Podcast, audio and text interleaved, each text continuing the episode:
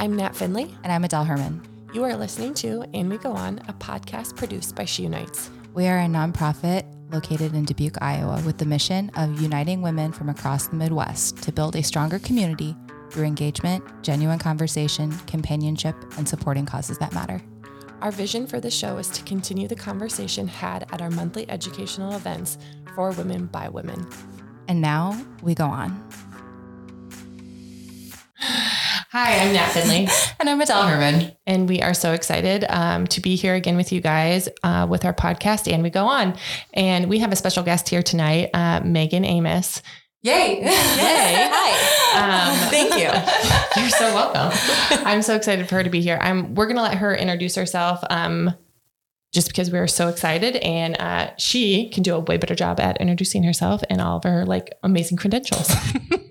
Um, my name is Megan Amos. I am a licensed mental health counselor here in Dubuque.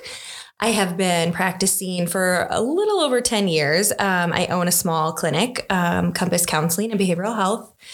We have been around since late 2016 and we serve a population of adults, mostly some teenagers, some adolescents, but primarily adults, um, individuals, couples, and a pretty big population of women in the perinatal phase of life. Very cool. Uh, so Megan was one of our speakers in our first year of programming. She spoke in November of 2021. Um, and she talked all about boundaries. And it was probably one of our more highly attended events that year.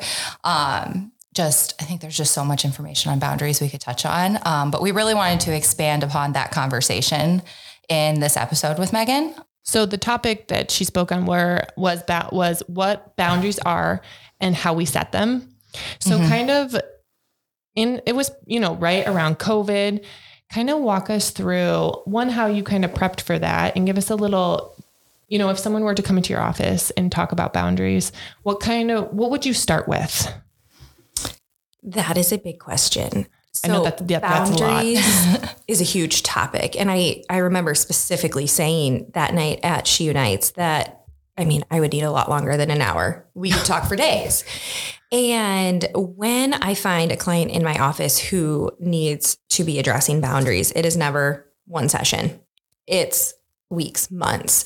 Mm. Typically speaking, if somebody is in therapy for any reason, but boundaries isn't area of concern in their life, they didn't get there overnight. It's been possibly years of concern in relationships, not knowing how to set boundaries, not knowing how to maintain boundaries, maybe feeling taken advantage of, maybe getting caught in that people pleasing trap, um, maybe downright unhealthy relationships because of just a poor understanding of boundaries or unhealthy expectations growing up or unhealthy messages that were sent to them growing up.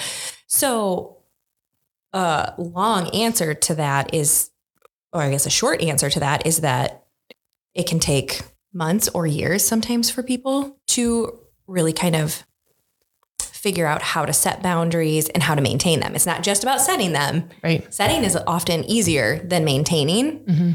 Um, sometimes people are tempted after they they kind of get the hang of okay well this is my limit. Here's how i want to communicate this to someone.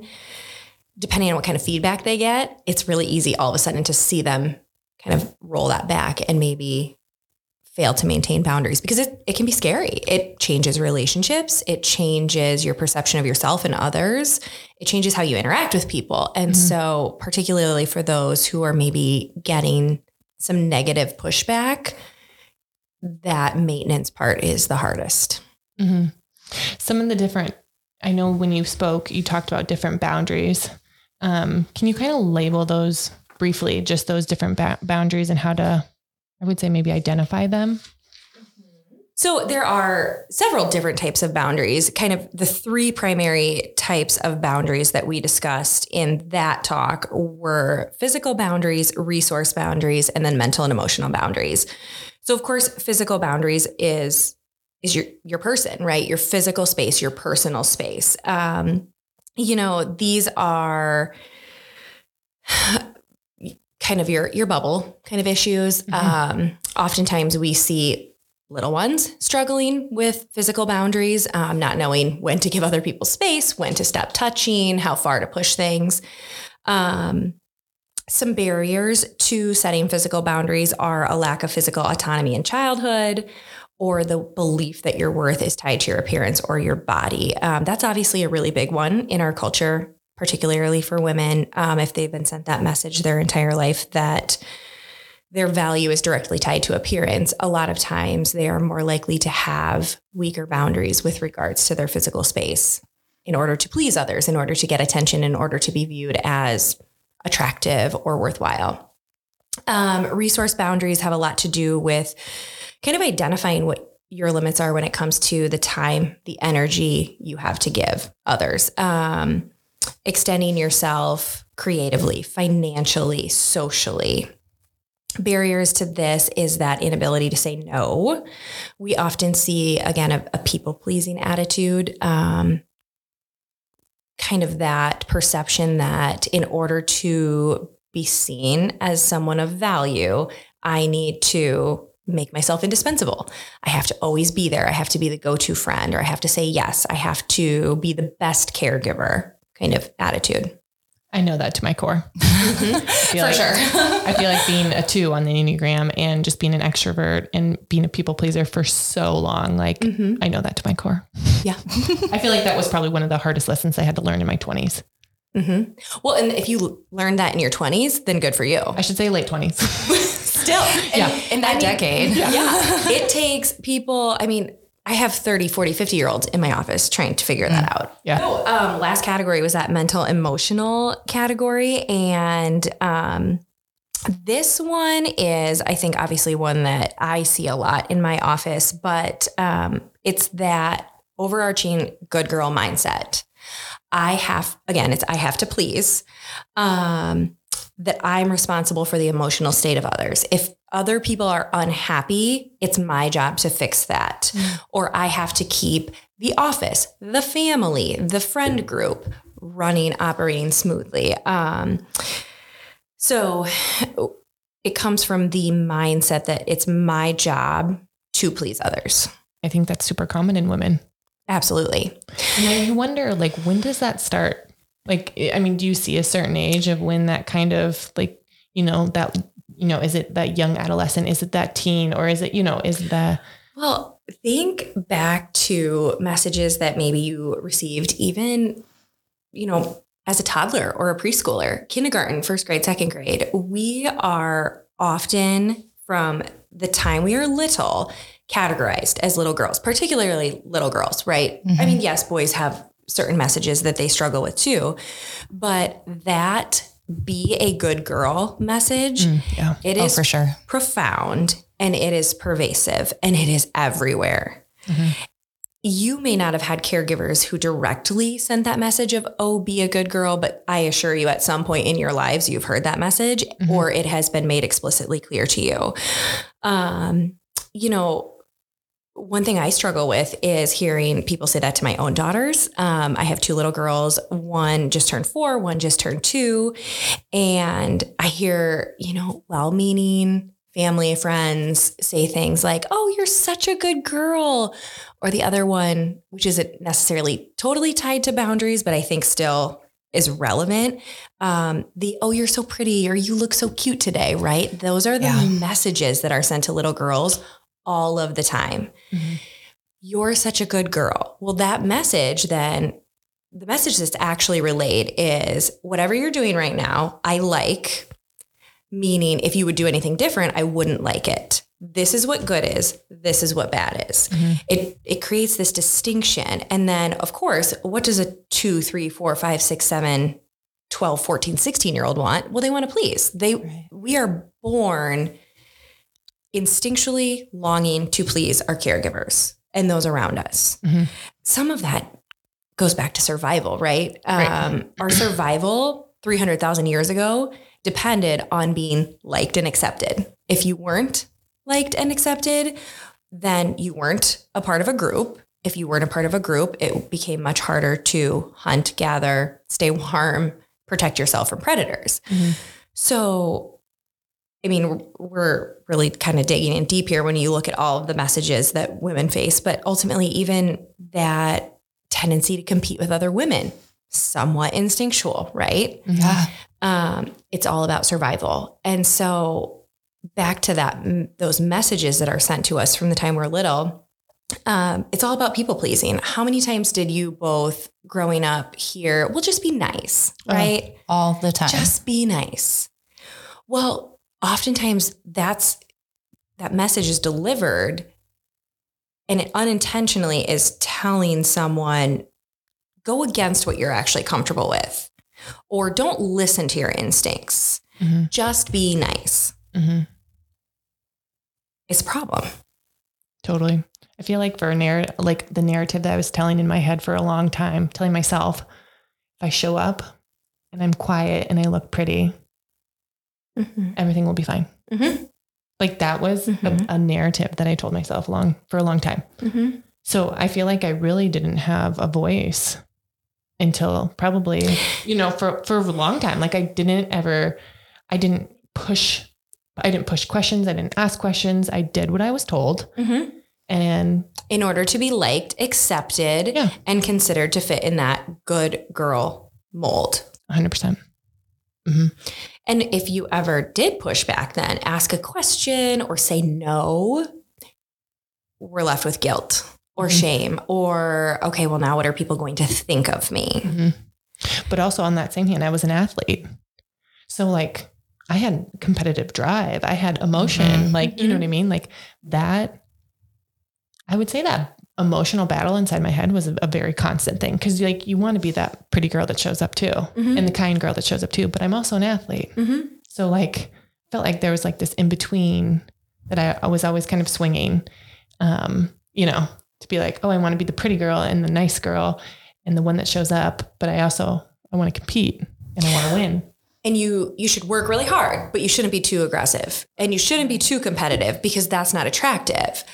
But you need to look a certain way while you're showing up.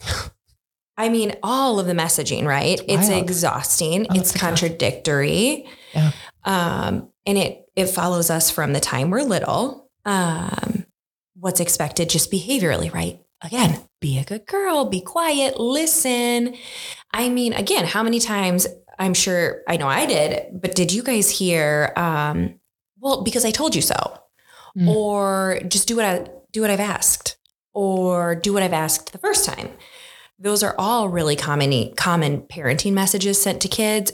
But what that does again, it teaches children not to trust their own voice. It teaches them to follow. And of course, there's a fine line. Should we listen and respect what is asked of us from authority figures? Mm-hmm.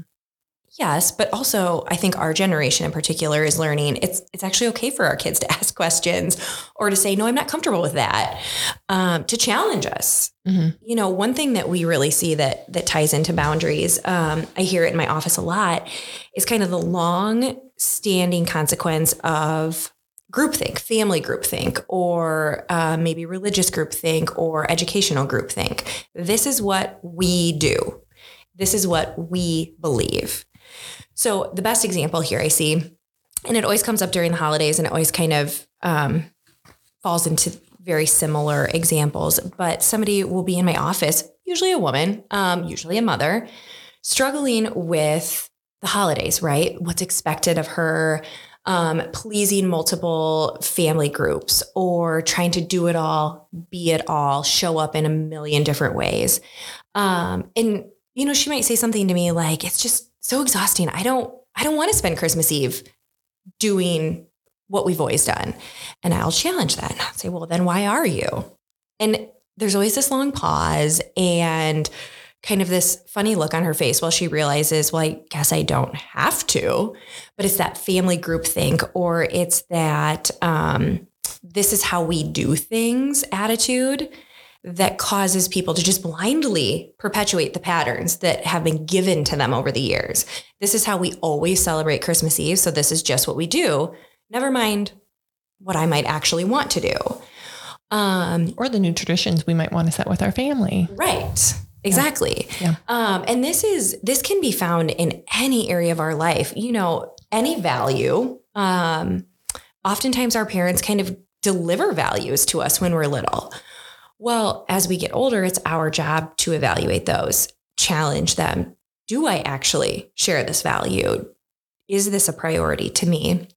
Um, the same with just different life practices, how you dress, how you decorate your home. Um, I had a client once who realized her entire house was decorated in her mother's style. And it was literally like a light bulb went off in my office one day when she realized I, I don't actually like traditional furniture, but I was taught to buy traditional furniture because then it will always be in style. But like, I want wicker and I want leather and I want this and I want that. And it's it's truly this profound experience to just start questioning things. What do I believe? What do I value? What do I pr- prioritize? What do I want to do? How do I want to spend my time? Mm-hmm. Anytime we're saying yes to one thing, it typically requires saying no to another. Mm-hmm. Yes to working out in the morning means no to sleeping in. Yes to, um, you know, being on the school board means no to, you know, one evening a month at home with your family. Mm-hmm. Yes to spending a weekend away taking care of yourself means no to being at home mowing the lawn that weekend, right? I mean, there's there's always going to be something counterbalancing your mm-hmm. choices. And that's a big part of setting boundaries is just getting comfortable with, okay, well, what do I want to say yes to and and what do I not? This episode of And We Go On is sponsored by Flatted Fifth Blues and Barbecue. Come experience where the blues and barbecue of Beale Street meets the jazz and Cajun food of Bourbon Street at this from scratch kitchen in Bellevue, Iowa. Known for their incredible house smoked meats and Southern specialties, Flatted Fifth has been featured by Southern Living Magazine, Food and Wine Magazine, and the Iowa Tourism Awards. Grab a bite at Flatted Fifth at their flagship Bellevue, Iowa location in the historic Potter's Mill or at their Dubuque kitchen inside Dimensional Brewing Company. For more information, head to pottersmill.net. Kind of going off that a little, you mentioned emotional energy. Mm-hmm. Can you kind of tap on a little bit of what that is? How do you define emotional energy? Um, you know, to put it simply, it well, it's not. I don't know. Let me think about this for a minute. Well, it's probably never simple. No. Emotional energy is just that. It is what we are feeling and how what we are feeling is impacting how we're showing up. So people tend to think that the energy we exude is, is largely physical. And in fact, research actually shows that more of the energy we feel or that when we when we're talking about energy, more of what we're actually trying to express has to do with emotional energy. One of the best ways to kind of articulate this is I hear this all the time too from clients is I am so tired all of the time and I don't know why. I get 8 hours of sleep. I sit at a desk all day. It's not like I'm running around, but I am so tired. You know, I rested all weekend and I'm still exhausted okay, well, maybe it has nothing to do with how many hours of sleep you're getting or how many steps you're taking every day. In fact, it probably has very little to do with those things and a lot more to do with what's going on in your mind, what's going on in your heart. You know, is there unresolved stress that's impacting you? You know, we only have so much bandwidth, so much emotional bandwidth. And, and what is taking up that bandwidth? Again, stress, relationships, worries? Um, are you dealing with mental or emotional health concerns, anxiety, depression, grief, loss? Um, our emotional energy has a lot more to do with how we show up in the world than our physical energy. That's crazy. Oh yeah, I would a thousand percent agree. Like I feel like as an individual, I probably have less emotional energy to expend than most people. And so I know that when I'm tapped and I'm tired, mm-hmm. it's purely mental for me. Like it's not mm-hmm. a physical ex- like exhaustion for right. sure. Mm-hmm. Well, in our culture, I mean, I think we're really making strides here in the last five ten years as far as just recognizing emotional health and, and how much attention is paid to it. But for the most part, we, at least our generation and previous generations, have been taught to ignore all of that, right? Put it aside, go to work, do your thing, take care of the people you love.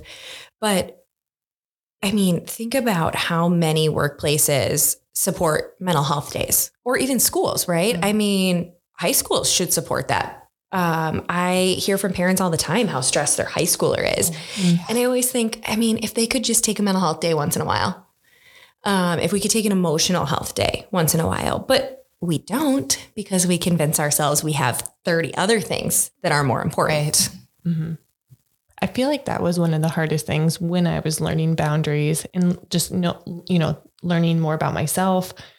And for a long time, I was like, I'm an extrovert. I mm-hmm. thrive off people. I love being around other people. But I know as I got older, I was like, but this, the, you know, I, it excites me and I'm like alive when I'm around people, but I, it drains me. Mm-hmm. So like, I have to get better at like retreating to those to those spaces mm-hmm. that where I can get recharged and what, you know, why I'm emotionally exhausted and why the inside, you know, why am I anxious or, you know, stuff like that, like putting words to it. And I told my husband recently, I was like, I, I, I just feel like some kids don't have the words that they can put behind some of that, mm-hmm. you know, those emotions and how do we identify some of those emotions just to even put that, you know, attach it to energy, mm-hmm. which is kind of wild to think about. Right. Yeah. So, in kind of more of like the maintaining boundaries with people, how do you help to manage expectations, especially when it comes to emotional energy from others, whether like no matter what type of relationship, because you know, you only have so much emotional energy to give. How do you manage those expectations, whether it's internally or externally with others? That I think is something that women in particular struggle with more than men, possibly. Um, again, our culture says women are caregivers. Women should put other people first, be a good girl, be nice, you know, always include everyone, but look a certain way while you do it. Um, and that is exhausting. And when we start to buy in to the expectations of the culture around us or other people around us, that is when we are going to find ourselves people pleasing. So, people pleasing in its simplest of forms is self betrayal. People pleasing is when we attempt to control other people's perception of us. Usually that's subconscious. You know, people pleasers aren't out there thinking, you know, I'm going to go and intentionally manipulate this person, but people pleasing is a form of manipulation. It's a form of manipulating how other people view you. I want to be seen as a go getter. I want to be seen as caring. I want to be seen as, you know, the best friend or the person who you can call in a pinch. So I'm going to make myself into that person. You know, somebody calls and asks you um, to help them with something, and maybe you again you don't have that emotional bandwidth that night. You're exhausted you're tired. Maybe you're dealing with something personal. Um, maybe it's just cold and you don't want to go. But there's a split second thinking process of well i have to be a good friend. I want them to think i'm a good friend. So i'm going to do it even though i don't want to. That is people pleasing that is us trying mm-hmm. to manage the expectations other people have for us. But the thing is, we can't. Mm. And it's not our job to meet anyone else's expectations, especially if it's at the cost of our own mental health. So, you and I have talked a lot about how um, we have a very high expectation of those that like we work with or um, those we surround ourselves with, but that's not everyone's capacity. Like not everyone's going to be able to meet that bar. So how can others uh, how ref- can we re- yeah reframe those expectations that others have for us? You know, it's really normal to have expectations for the people in our life. Um, you know, we expect them to be able to communicate in a certain way or meet certain needs of ours. You know, in any type of relationship, you mentioned work. I think that's a really common issue that a lot of people face is okay, well, here's my work ethic or here's my expectation for maybe communication or professionalism, but I'm continuously finding myself disappointed or resentful or burnt out because other people aren't rising to my level yeah. of what I expect. Yeah. So we can't always expect everyone to rise to our expectations. That's going to lead to burnout mm. on our part and a mm-hmm. lot of mm-hmm. resentment. Um, so first and foremost, we have to kind of check in with ourselves. Where are these expectations coming from? You know, Nat, earlier you were mentioning that growing up, you felt like there were very clear expectations for you from parents or caregivers or coaches. So even just being aware of that, okay, where is my expectation for professionalism, for time management, for communication coming from? What messages have I absorbed over the years? And are those right or wrong? You know, mm-hmm. and, and and there might not be an answer. Maybe they're right for me, but they're not right for another person. Mm-hmm. Um, so first and foremost, like I was saying, just kind of checking in with yourself. Where are these expectations coming from? And being really reasonable. I can't expect everyone to do things the same way that I do. They may not be doing them wrong. I may not be doing them right. Mm-hmm. We are just different. Um, you know, we talked about this at She Unites back in November 21. Um, but one of my favorite quotes with regards to boundaries is choose discomfort over resentment. Mm. Um, that's a Brene Brown qu- quote. She writes about that. I don't even remember which book. Um, but essentially, what she is saying is that we have to challenge that notion that in order to in order to have relationships at all, we just have to be nice and keep the peace, right? Mm-hmm. Instead, she's saying, don't keep the peace. Mm-hmm. Challenge yourself in a moment that might be difficult or tense or uncomfortable to be honest and open because while it may be uncomfortable right now, it is saving you from resentment later. Mm-hmm. We so often don't have the hard conversation. We mm-hmm. don't say what we need to say. We don't say what we mean out of a fear of rocking the boat. Gosh, I don't want them to think I'm mean. I don't want to be uh, you know, one of those people who's always complaining or I don't want to any tension here. I'll just keep the peace. Well, that only works in the moment and long term, you're going to wind up feeling so resentful. Mm. Um, so, you know, in the work example, we have to kind of ask ourselves, well, what would what would discomfort over resentment mean here? If I feel like, you know, my coworkers or my teammates or my partner is not holding up their end of the bargain, or, you know, if I'm feeling like the communication is lacking, I need to address that, however uncomfortable that might be, in hopes that then we can work through it now while it's still possible rather than creating resentment down the road. Mm-hmm. Mm-hmm. Oh gosh, confrontation. I'm so bad at it. Aren't we all? I feel like we've gotten better. Well, yeah, yeah. I mean, out of necessity, I guess, yeah. is how we've grown with it. But but I do feel like that is why I have so much more intentional relationship now. Like my close oh, friends, it's yeah. because we've had those rubs, mm-hmm. because we've had that tension, or we have worked through that tension. You know, like I feel like the relationships I do have, we've gone through those, and I would, and I wouldn't have it any other way. Mm-hmm. I mean, those tensions suck, right? But I feel like they're worth it they're mm-hmm. worth it if you want that longevity of kind of that relationship.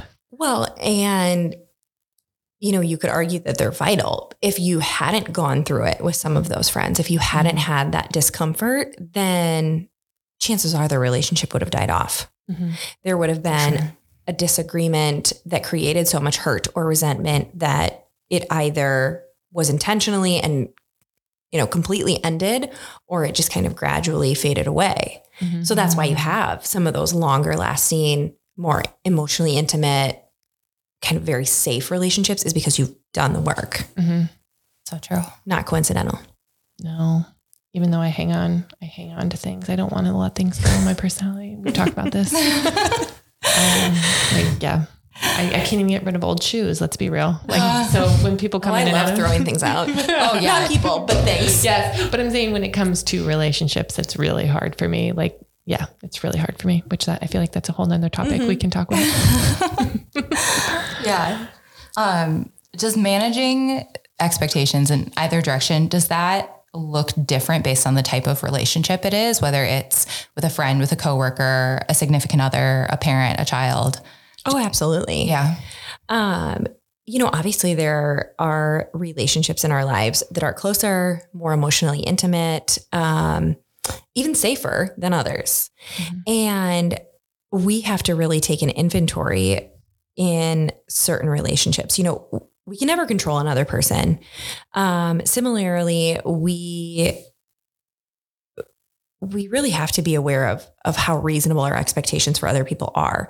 Obviously, our expectations for you know our neighbors who we politely smile and wave at mm-hmm. are going to be different than our best friends, than our partner, than our children, than our parents. So our relationships or our expectations within our relationships are certainly going to vary based on obviously several different factors. Um, whether that relationship is personal or professional, mm-hmm. um, you know, right there, that distinction is going to have a lot to do with maybe the different boundaries we set, um, our expectations, and then also how how willing we are to really dive into some of that work. Mm-hmm. Um, you know, kind of that pick your battles attitude. Um, if there's the coworker who you see twice a week who just kind of rubs you the wrong way, there there might be a less confrontational way to approach that than if this is your partner who you live with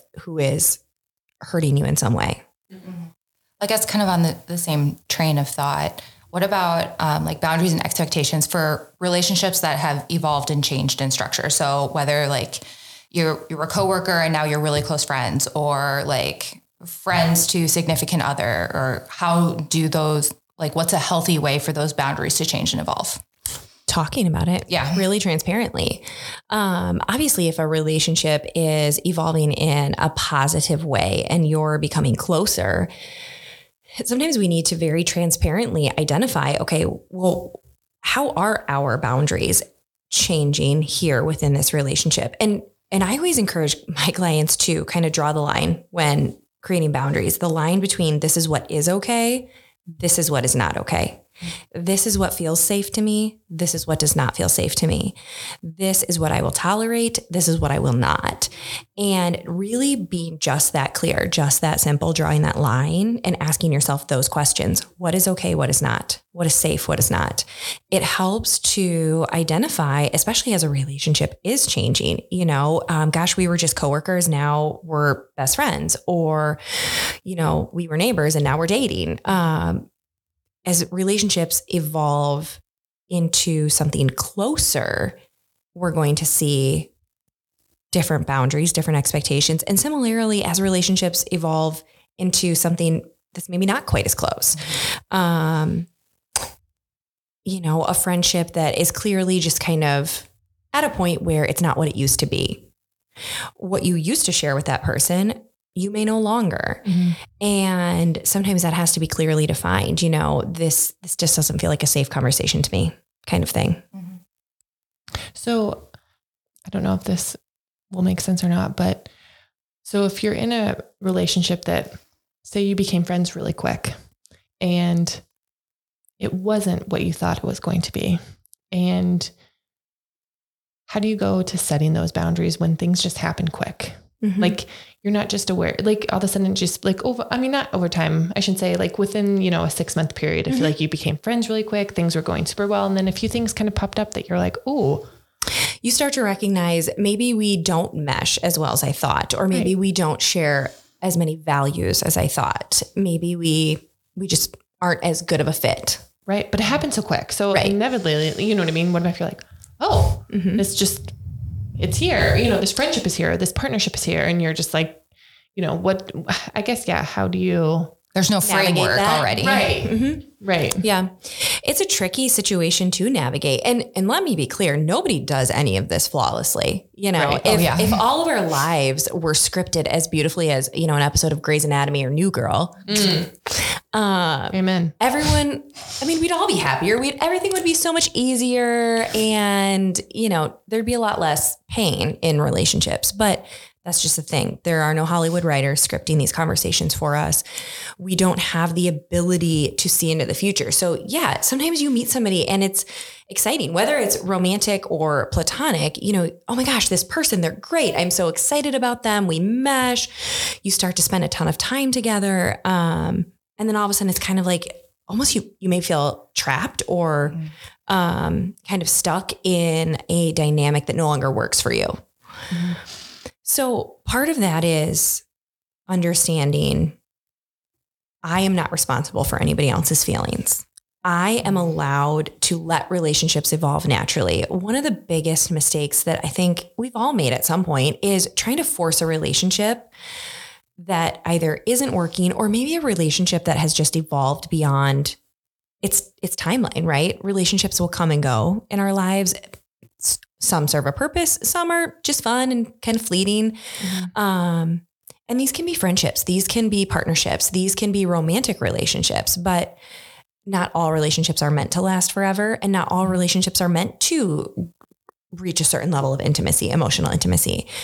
And when we realize that that's happening, you're allowed to to set limits. Um, hey look i love hanging out with you um, but i'm really trying to prioritize you know some quality time with my family or i'm really trying to prioritize some more quiet time with myself um, hey you know i've noticed that when we get together you know we tend to drink too much wine or we do a lot of gossiping and that doesn't feel good to me. And so, you know, I'm, I'm really trying to make some healthy changes for myself. Here's what that's going to look like. Mm-hmm. Those are hard conversations to have though, right? Discomfort mm-hmm. over resentment. Mm. Going back to that. Yeah. Huge. Mm-hmm.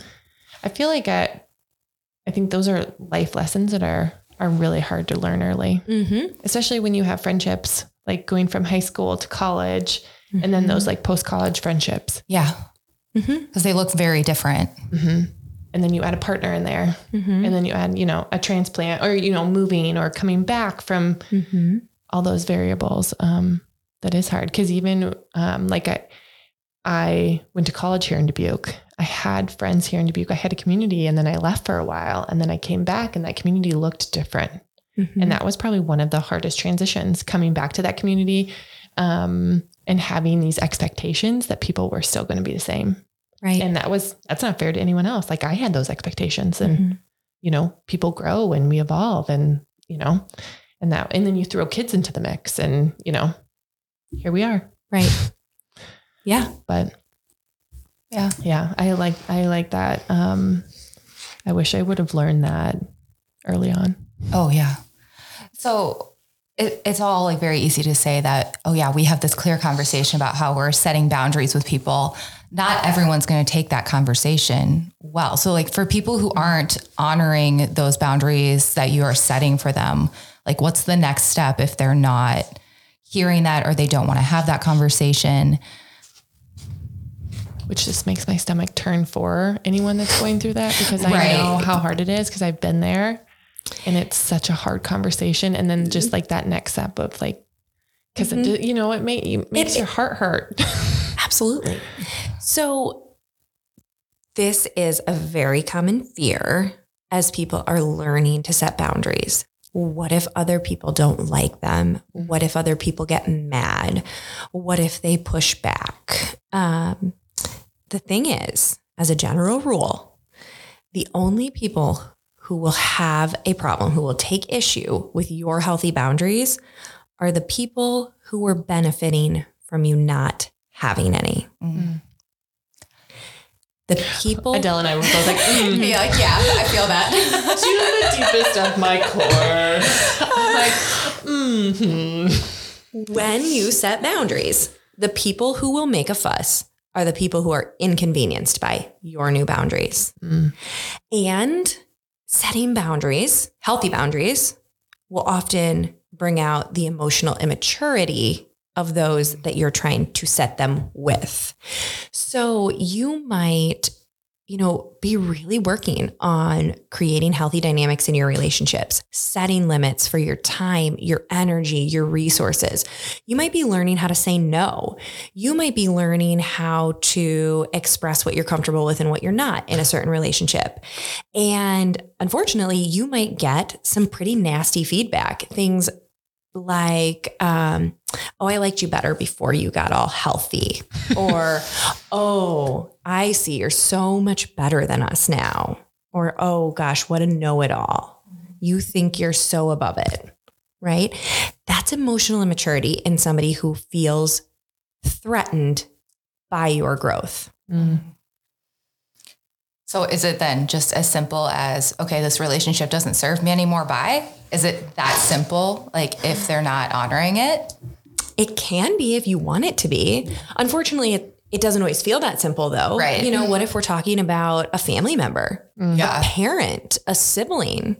What if we are talking about a best friend? It, it doesn't always feel that simple. Sometimes it feels very, very painful to look at them and see, okay, they're not respecting my boundaries, or maybe they're not growing in the same direction I am. And that doesn't mean maybe that they're not growing at all, but maybe they're growing in a different direction. Values are shifting just differently. Priorities are shifting differently. Maybe you're in a different stage of life. Um, and it can mean this no longer works for me. This no longer serves me. It's no longer safe for me. I have to end this relationship. Sometimes we can do that very clearly, very blatantly. Sometimes it's honestly more comfortable and feels safer to us to just kind of let it fade away. Is there ever a situation where compromising your boundaries is appropriate? Oh, that's a good question. I never thought about that. I think so. Mhm. Absolutely. Um, you know, kind of going back to that idea of checking in with yourself. What's okay, what's not, what's safe, what's not. Um, you know, being willing to recognize that um, our boundaries do need to be flexible. We don't we don't want to see boundaries that are so rigid that they actually isolate us. They keep everybody out. They keep everybody at an arm's length. So if you consider boundaries as kind of existing on a continuum, on one side of that continuum, we have very, very rigid boundaries. On the other side, we have very, very loose boundaries. So on the rigid side, again, you're going to see people who don't have very many close relationships, um, very few, if any, in fact, close or intimate relationships, or the ones that they do have maybe are more surface level. They're not truly intimate. Um, you're going to see people who isolate themselves or just don't open up or get close to anyone. On the other end of that continuum, you have very, very loose boundaries. This is the tendency to, again, be a people pleaser, um, overshare. We see this a lot. I'm going to open up to the person at the coffee shop and the person next to me in line. And I'm going to, you know, I have a million best friends and I tell them all the most private, intimate details of my life just in an effort to be seen, heard, liked, appreciated. Um, I'm oversharing personal details about maybe my health or my relationships or my stressors, my finances, whatever it might be, because I just I just want people to approve of me or I want them to relate to me or like me. I feel that on a lot of levels. So that's the oversharing, the people pleasing side of things. We we want to aim for somewhere in the middle for flexible boundaries. Here are the places, the times, the situations where I'm comfortable compromising. Here are the people and the groups in my life where I feel safe, maybe stepping outside of my comfort zone a little bit. Mm-hmm. Maybe I tend to be a more private person, but with this select group of women or friends, I'm willing to open up and say, "Hey, life's really hard in this one particular way right now, and I need I need somebody to hear that." Mm-hmm.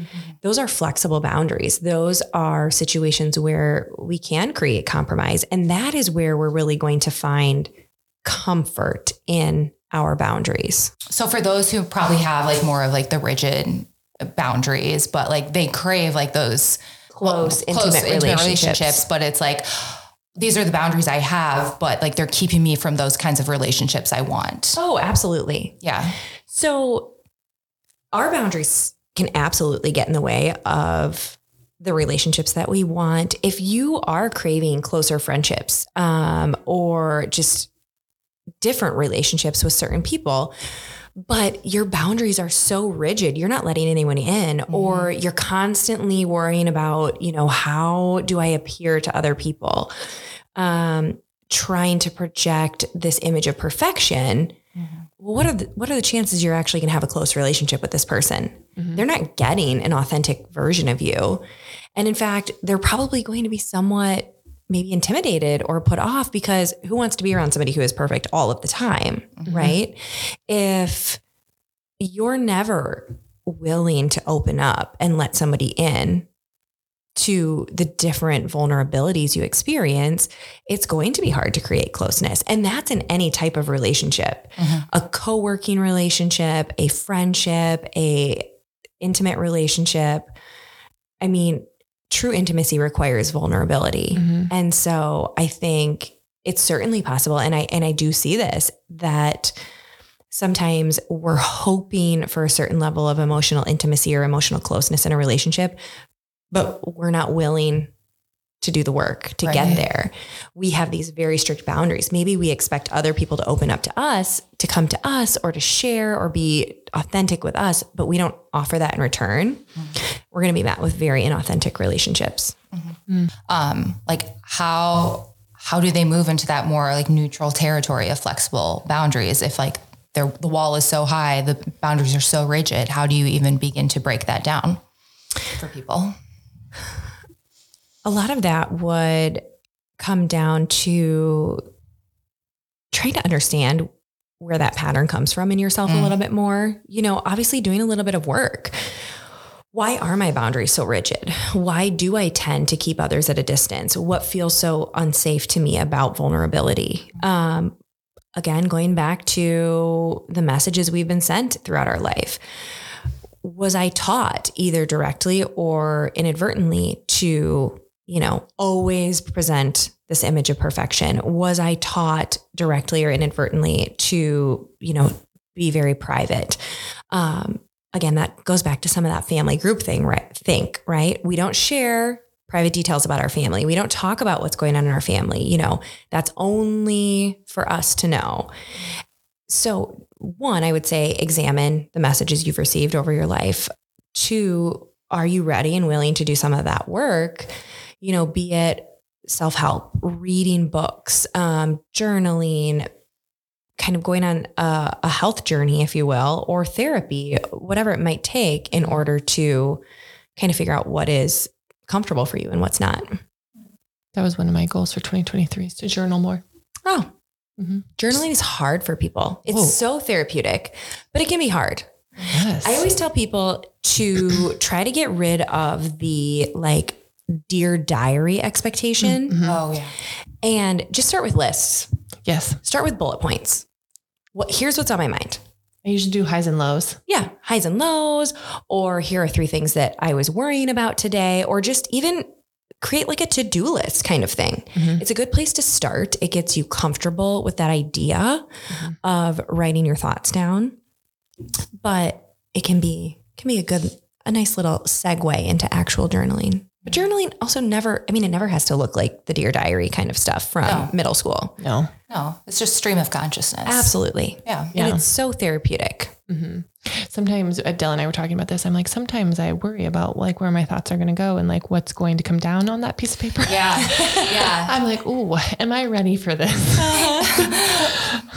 like I might not be ready to reread this for like a good five years. yeah. But I'm here and I'm journaling. I'm trying. I'm, I'm, putting in the effort. Yes, I'm trying. So yeah, you got to start somewhere, right? You yes. got to put in the work somewhere. So right. here we are. yeah. But no, that makes I feel like we, I feel like, I hope you're starting a book here soon in the next like five to 10 years. Oh, yes. Long term goal. Oh, yeah. so fantastic. I hope so, because I feel like you have a lot of things that we've touched on with She Unites and then our high school girls program called Rise. And I, I just feel like you have touched on so many awesome things that people are just like craving, mm-hmm. you know, craving to hear, craving to talk about. And, um, challenging you know mm-hmm. people want i think people want to be educated and people want to be challenged especially in this area but um like where can people find you if they had questions i would say like after they listen to this where can people you know can they reach out to compass are you taking online clients are you only taking in-person clients like tell us a little bit more like if someone had questions for you what would that look like Absolutely. Um, yes, reach out to me through Compass um, for sure.